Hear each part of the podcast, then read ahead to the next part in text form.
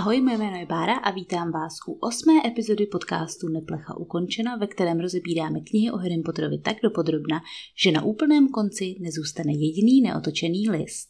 Minule jsme Neplechu ukončili s Hagridem bouchajícím na bránu do Bradavické školy čar a kouzel a dnes se budeme věnovat kapitole Moudrý klobouk. Hned poté, co Harry s jeho spolužáky vstoupí do Bradavic, je vítá profesorka McGonagallová ve smaragdově zeleném hábitu. Minervo, smaragdově zelený hábit a co kolejní barvy. Hrad je ozařován planoucími pochodněmi. Samozřejmě někteří lidé zmiňovali, že to je nevýhoda, protože proč prostě si tam nepořídí žárovky. Já vím, elektrická zařízení v Bradavicích nefungují, ale prostě nějaký lepší způsob, třeba takový ty ohníčky v kouli nebo tak, co umí vyčarovat Hermiona. Upřímně za mě, kdybych měla možnost bydlet někde, kde jsou pochodně a nemusela se starat o to, že vyhořím a o zapalování těch pochodní, tak bych si je rozhodně pořídila taky, protože to osvětlení, který dělá oheň, svíčky, je tisíckrát příjemnější než zářivkové světlo. Na to, myslím, existuje nějaký podcast o světelné hygieně, nebo minimálně nějaký rozhovor jsem o tom slyšela. Prváci jsou odvedeni do malé místnosti vedle vstupní síně. Je to podle mě ta stejná místnost, do které byl Harry poslán ve čtvrtém díle, poté co ho ohnivý pohár vybral do turnaje tří kouzelníků. Ale samozřejmě s jistotou to nevíme. Pak Minerva popisuje koleje a budovací systém v Bradavicích. Ten kolejní systém, který funguje v Bradavicích, je podle toho, co vím, ve Spojeném království docela běžný. Není to nic neobvyklého. Konkrétně ty věže, ve kterých, nebo čtyři věže Bradavického hradu a čtyři koleje, Nejspíš eh, J.K. Rowlingová převzala ze školy v Edinburgu, která je hnedka vedle hřbitova, na který chodila Rowlingová často při psaní Harryho Pottera na procházky. Na tom hřbitově mimo jiné je i hrob třeba osoby, která se jmenuje Tom Riddle. Já jsem tam byla a hnedka za tím hřbitovem je výhled na nějakou, myslím, základní nebo střední školu edinburskou, která je ve starém takovém hradu jakoby a má čtyři věže. A údajně je možné, že to byla jedna z jejich inspirací. No a tak máme čtyři koleje a Minerva tak, tak jako zlehka popisuje něco o nich. První kolejí, která je v knihách zmiňovaná úplně nejčastěji, je Nebelvír nebo Gryffindor.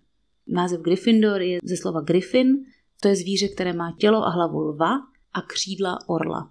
Tak to je ta první část slova. Griffin a Dor je francouzsky zlatý. To znamená, že doslovný překlad by byl zlatý Griffin, ale do češtiny to pan překladatel Medek přeložil jako nebelvír, což je docela pěkný poetický překlad. Myslím, že to zachovává tu myšlenku s tím, že to je nebeský lev, Griffin. Takže pěkný opět.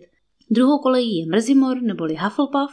V češtině si popravdě nejsem úplně jistá, odkud ten název Mrzimor pochází, jak k tomu pan překladatel přišel, ale v angličtině je docela zřejmá inspirace protože v angličtině existuje fráze huff and puff, což znamená na jednu stranu, když třeba jede vlak, tak dělá huff and puff, jakože dělá prostě, jak z něj jde pára, tak jako, tak jako odfukuje, tak to má být jako to slovce pro to odfukování.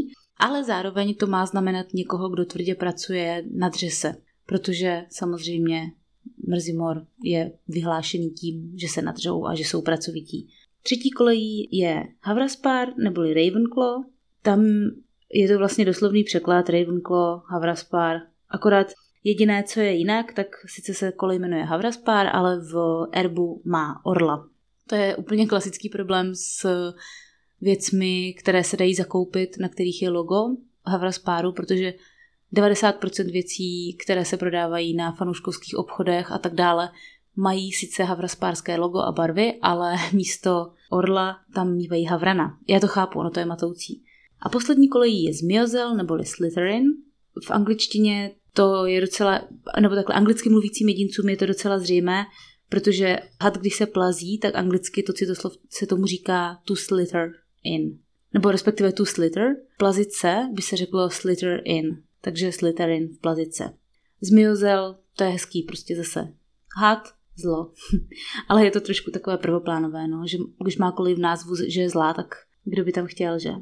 Harry a Ron se bojí zařazování, protože Fred nakukal Ronovi, že bude muset zápasit s obrovským trolem.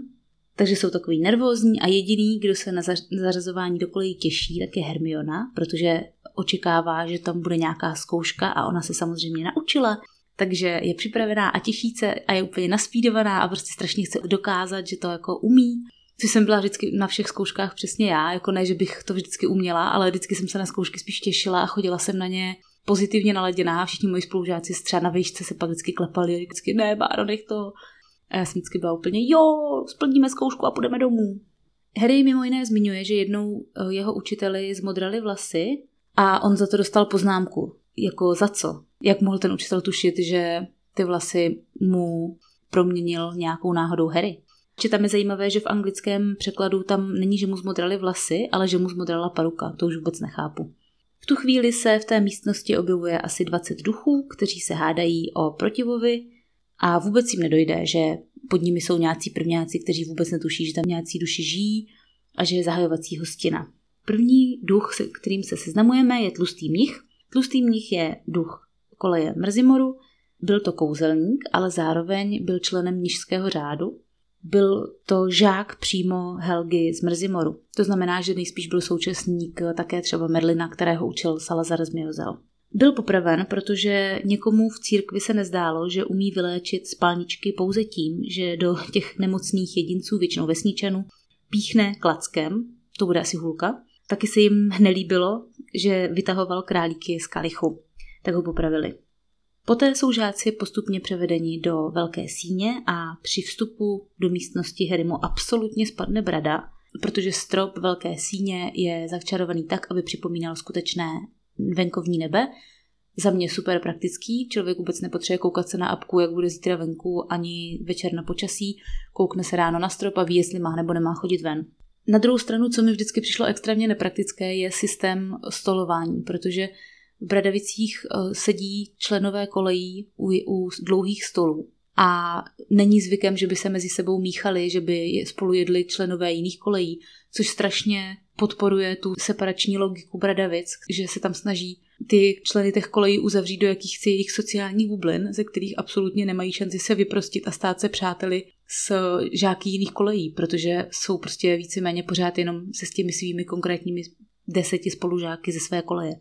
Jako za mě jsou dobrý ty stoly podle kolejí, ale udělala bych to tak, že by byly čtyři stoly podle kolejí a v zadní části místnosti ještě třeba nějakých 20 stolů, kam by se mohli posedat jedinci, jak chtějí, během normálních jídel.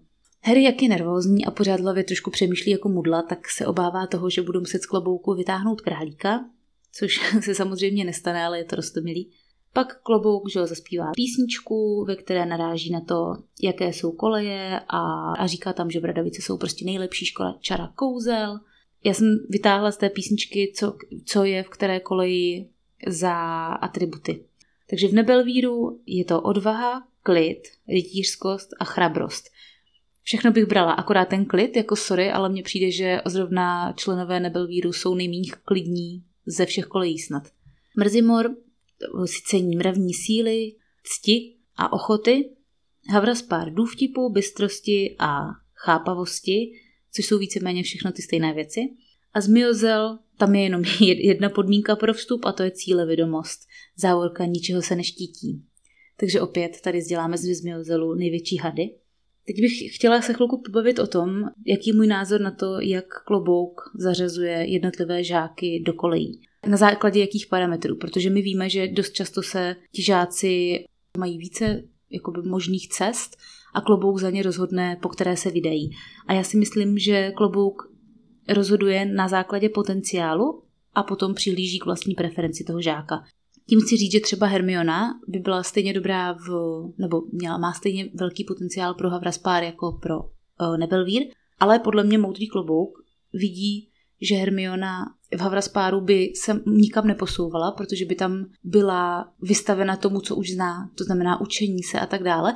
A vidí, že ona má v sobě potenciál pro to být odvážná a hrdinská, proto jí dá do Nebelvíru, aby v ní jakoby tady tyhle její vlastnosti nechal rozkvést.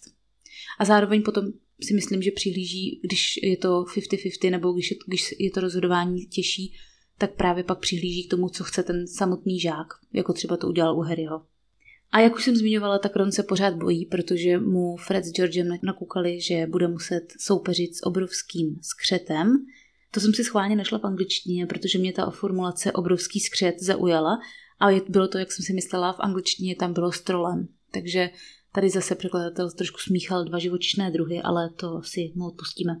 Harry má potom takovou jako ještě myšlenku, že to je zajímavý, že se necítí ani odvážný, ani čestný, ani důvtipný, ani cílevědomý, ale že kdyby byla kolej, která bere lidi, kterým je momentálně trošku špatně od žaludku, tak ta by byla pro něj. Chápu. Žáci jsou třízeni podle abecedy a já nebudu mluvit o těch, které známe z knih, protože k těm se ještě v průběhu podcastu určitě dostaneme postupně, ale chtěla bych tady udělat takovou pětní chvilku pro několik žáků, kteří byli zmíněni při zařazování, ale od té doby jsme o nich vůbec nic neslyšeli. Tak první takovou osobou je Mandy Brokl, Broklehurstová, Brok, Broklehurt, tyjo, to neřeknu, Mandy Broklehurtová, pardon. A ta už teda nikdy nebyla potom zmíněna, ale zajímavé je, že Rowlingová napsala po Harry Potterovi sérii detektivek pod pseudonymem Robert Calbright jsou to detektivky o mm, detektivovi, který se jmenuje Cormoran Strike. Je to výborný, doporučuji všem, všema deseti, já je zbožňuju, konkrétně pátý díl jsem četla nedávno a je to úplně pecka. No a v těch detektivkách v jednom díle um, jakoby detektivní kancelář toho Strajka sleduje slečnu Brokle Hurstovou. Jo, teď jsem to řekla líp. Takže možná to jméno potom využila ještě takhle po druhé v těch detektivkách aspoň pro nějakou postavu.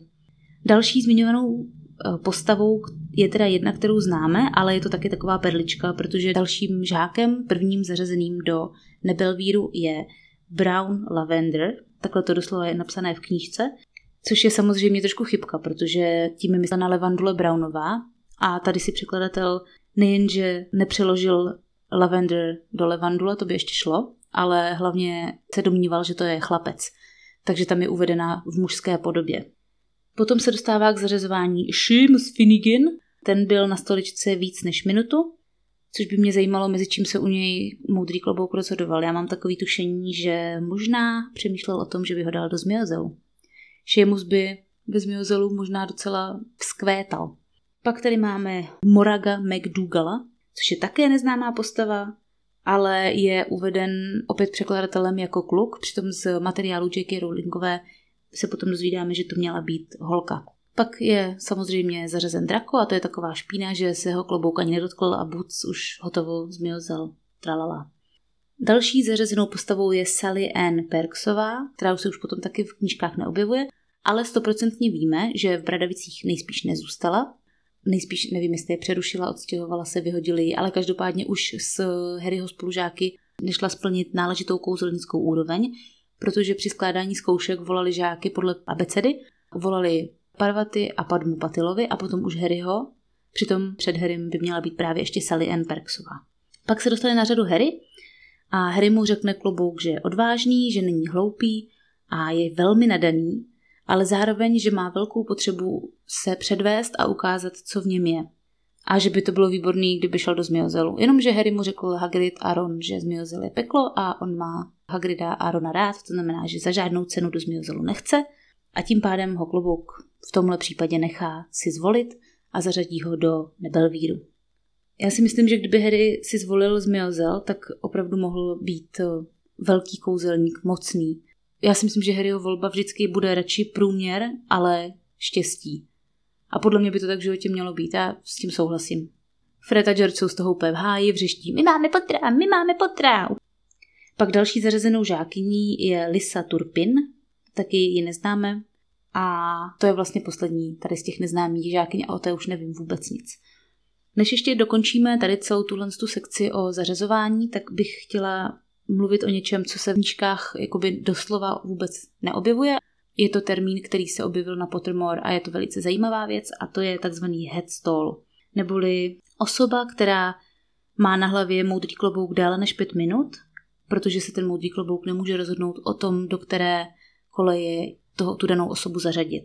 Stává se to velice výjimečně, podle Pottermore víc cca jednou za 50 let a stalo se to konkrétně profesorce McGonagallové, která na stoličce seděla pět a půl minuty protože se klobouk rozhodoval mezi Nebelvírem a Havraspárem. Poté velice dlouho, ne, není teda uvedené, jak dlouho, asi nebyl úplně pravý headstall, ale dlouho seděl na stoličce taky Peter Pettigrew, u kterého se klobouk rozhodoval mezi Nebelvírem a Zmiozelem. A údajně moudrý klobouk stále do dnešního dne trvá na tom, že zařadil Pettigrewa správně, protože tím, že zachránil Harryho v sedmičce, aspoň prokázal, že má v sobě nějakou část víru. Ale já si myslím, že Zmiozel by k němu seděl nejspíš víc. Nebo ještě spíš Mrzimor. No, potom Neville, ten měl zajímavý průběh zařazování, protože klobouk ho chtěl okamžitě poslat do Nebelvíru, jenomže Neville se bál a chtěl raději do Mrzimoru, protože sám sebe nevnímal jako odvážného a bál se toho, že v Nebelvíru po něm budou chtít příliš moc. Takže to dopadlo tak, že se Neville s moudrým kloboukem docela dlouho hádali a pak ho prostě klobouk poslal do Nebelvíru tak jako tak. Takže to není vždycky tak, že by klobouk nechal toho žáka zvolit.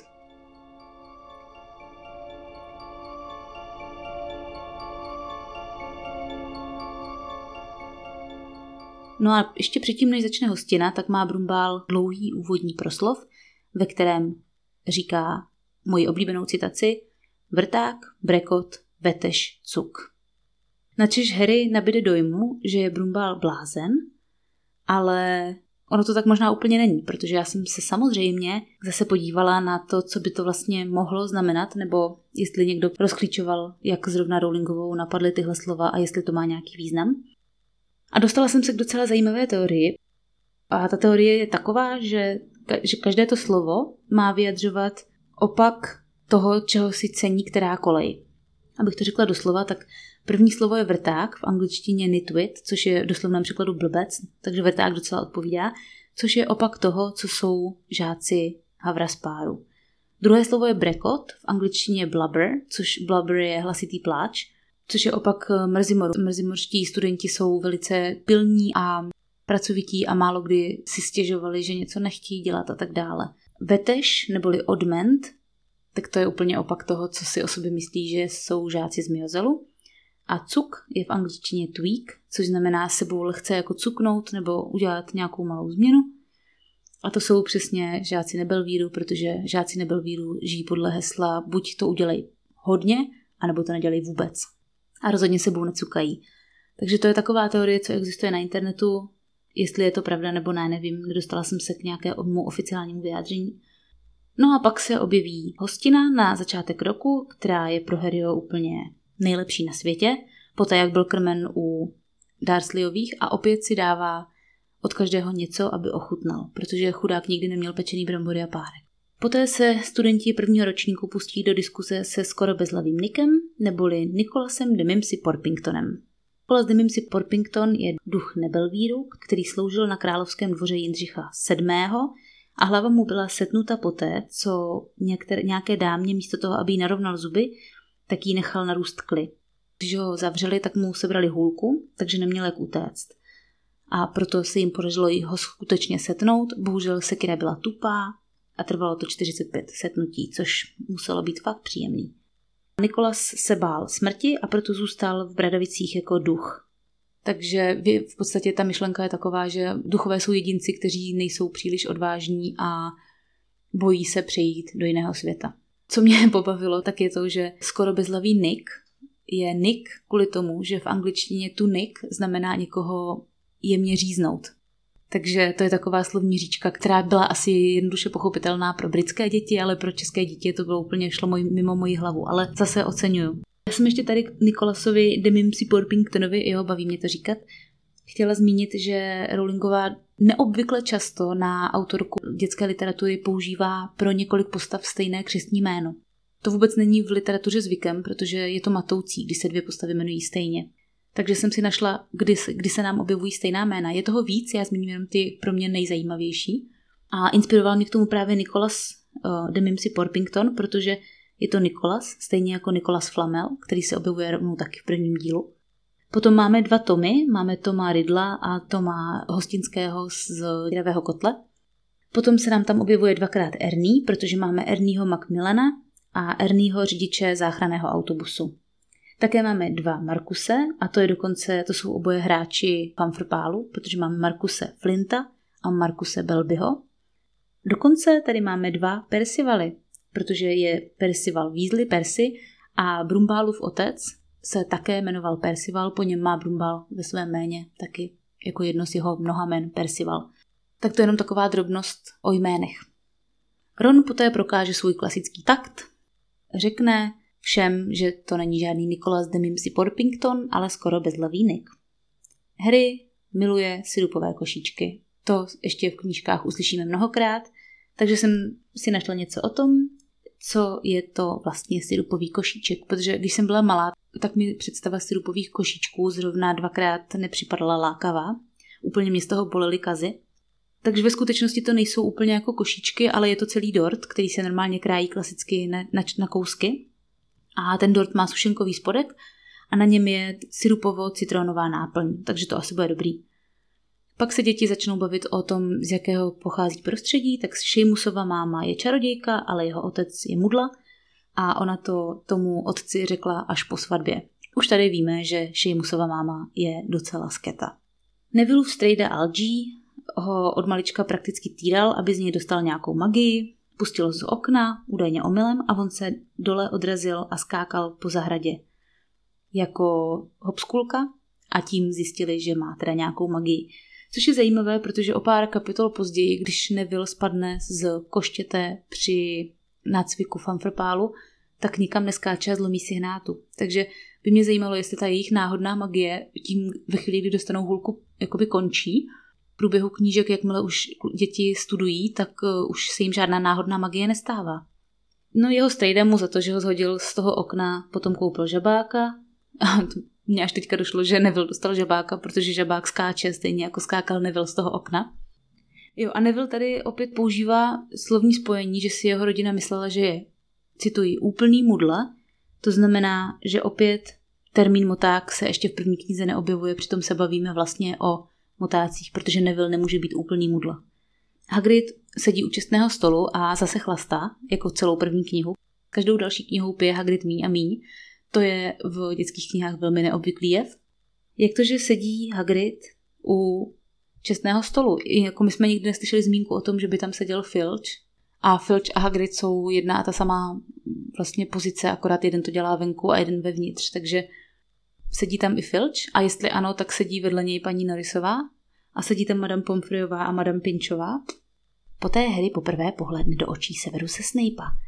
Jeho první dojem je velice kladný. Má mastné černé vlasy, hákovitý nos a nazloutlou pleť. Hmm, sexy. Harryho při pohledu na Snape'a přes Quirrellův turban zabolí jizva a má divný pocit, jako by se tomu učiteli z nějakého důvodu nezamlouvalo. Hm, to by mě zajímalo.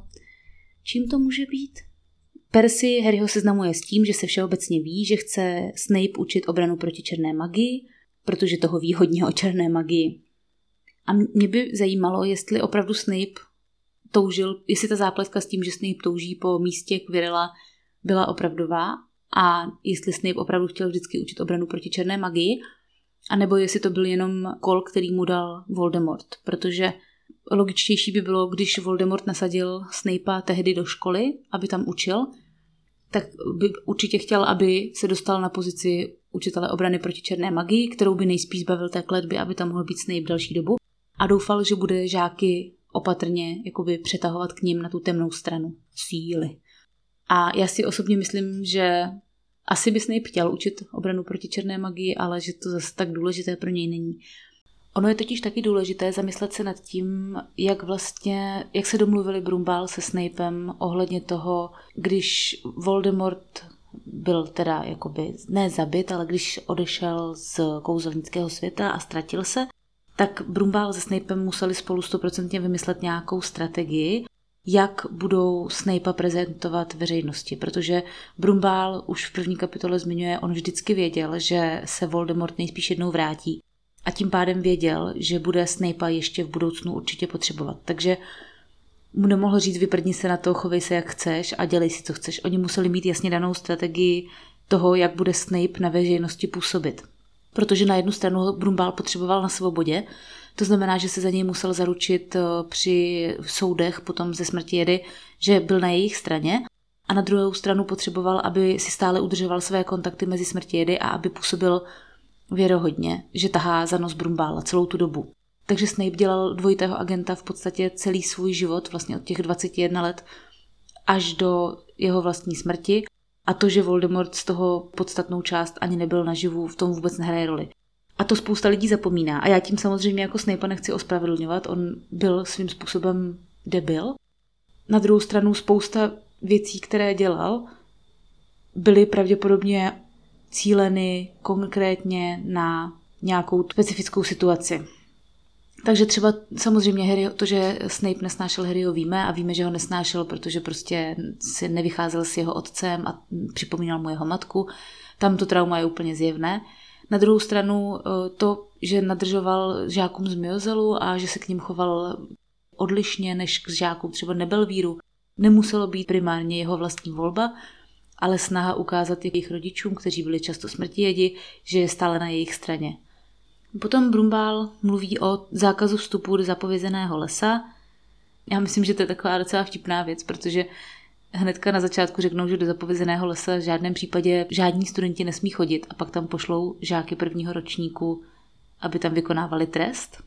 Dalším pravidlem je, že se vyučováním nesmí používat žádná kouzla, což, jak víme, se neděje. No a pak je tady taky přísný zákaz vstupu do chodby ve třetím patře, to taky projde. A tím hostina pomalu končí a žáci se brzy vydají na kutě, jenomže Brumbál je milovníkem klasické hudby, což i souvisí s jeho jménem, protože Dumbledore je druh čmeláka, proto potom v češtině je to překládáno jako brumbál, jako brum brum. Protože brumbál je v češtině taky jako starý výraz pro čmeláka. Rowlingová uvedla, že Dumbledore použila právě kvůli tomu, že má brumbál slabost pro klasickou hudbu a když přemýšlí, tak si u toho brumlá. A že, si, že jí to evokovalo jméno takhle toho čmeláka, který taky jakoby při své práci bzučí nebo vydává zvuky. Takže to je opět výborně přeložené jméno do češtiny, protože Brumbál, který si brumlá, super.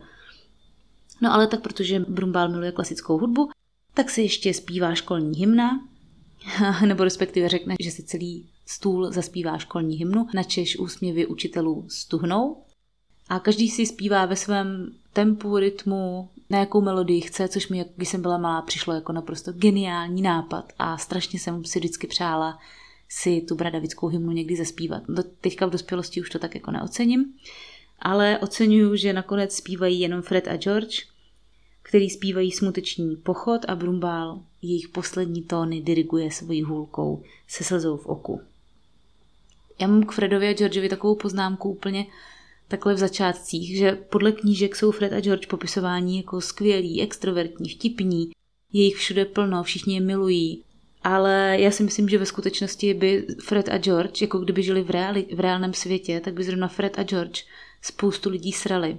Protože ne všichni mají rádi extroverty a vtipálky a takové ty typy, co prostě jich je všude plno. Někoho to vyloženě vytáčí a myslím si, že Fred a George by v realitě spoustu, spoustu lidí vytáčeli.